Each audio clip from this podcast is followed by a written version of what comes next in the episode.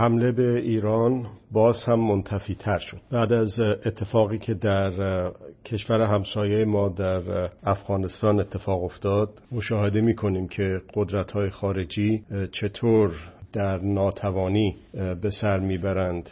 مدت هاست در دخالت هایی که طی قرن گذشته در کشورهایی مثل کشور ما داشتند. رژیم های استبدادی از جمله رژیم ولایت مطلقه پهلوی و حالا رژیم ولایت مطلقه فقیه مجبور مردم رو بترسونه از خطراتی که چه بسا خود اون رژیم فراهم کرده و بعد ادعا بکنه که اون رژیم تنها قدرتی است که می‌تونه مردم رو محافظت بکنه و بلا رو از آنها دور بکنه. آقای محمد رضای پهلوی می‌گفت اگه من نباشم ایران میشه ایرانستان. آقای ولایت مطلقه فقیه میگه که اگر که من نباشم ایران میشه سوریه ایران میشه لبنان و بقیه دروغهایی که به هم دیگه میبافه و شاید از همه مهمتر میگه که اگر که من نباشم ارتش خارجی به ایران حمله می‌کنه. بسیار عبرت آموز است که تحولات اخیر رو در افغانستان دنبال بکنیم و سابقه تاریخی اون رو در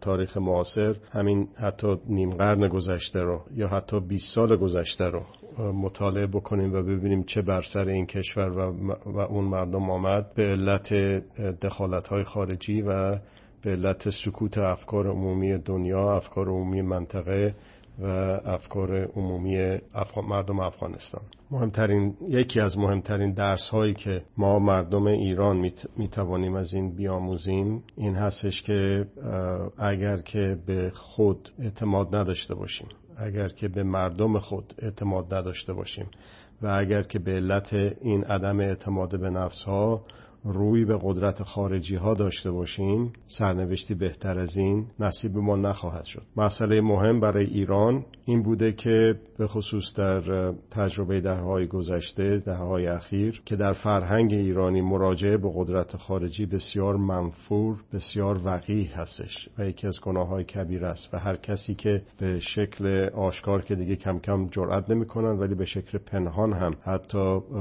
به نظر میاد که با خارجی ها وابسته هستند در انظار عمومی مردم ایران نفرت و تنفر زیادی علیه اونها مشاهده می‌کنیم. حالا درسی که از این واقع در افغانستان می‌تونیم بگیریم. واقعا درستی این فرهنگ از فرهنگ استقلال که به مراجعه به قدرت های خارجی سرنوشتی بهتر از سرنوشت افغانستان برای ما فراهم نخواهد شد. حالا از کسانی که به قدرت خارجی چشم دوخته بودند مکرر به شکلهای مختلف میشنویم که میگیم امریکا به ما خیانت کرد. دولت افغانستان به مردم افغانستان خیانت کرد. ناتو به افغانستان خیانت کرد. انگلیس به افغانستان خیانت کرد. و جالب بود که شنیدیم که می‌گفت یکیشون مردم دنیا به مردم افغانستان خیانت کردن. ولی واقعیت این هستش که وقتی که آدم خودش سعی نکنه به شکل فردی و به شکل جمعی و به شکل ملی در این مثالی که الان داریم شاهدش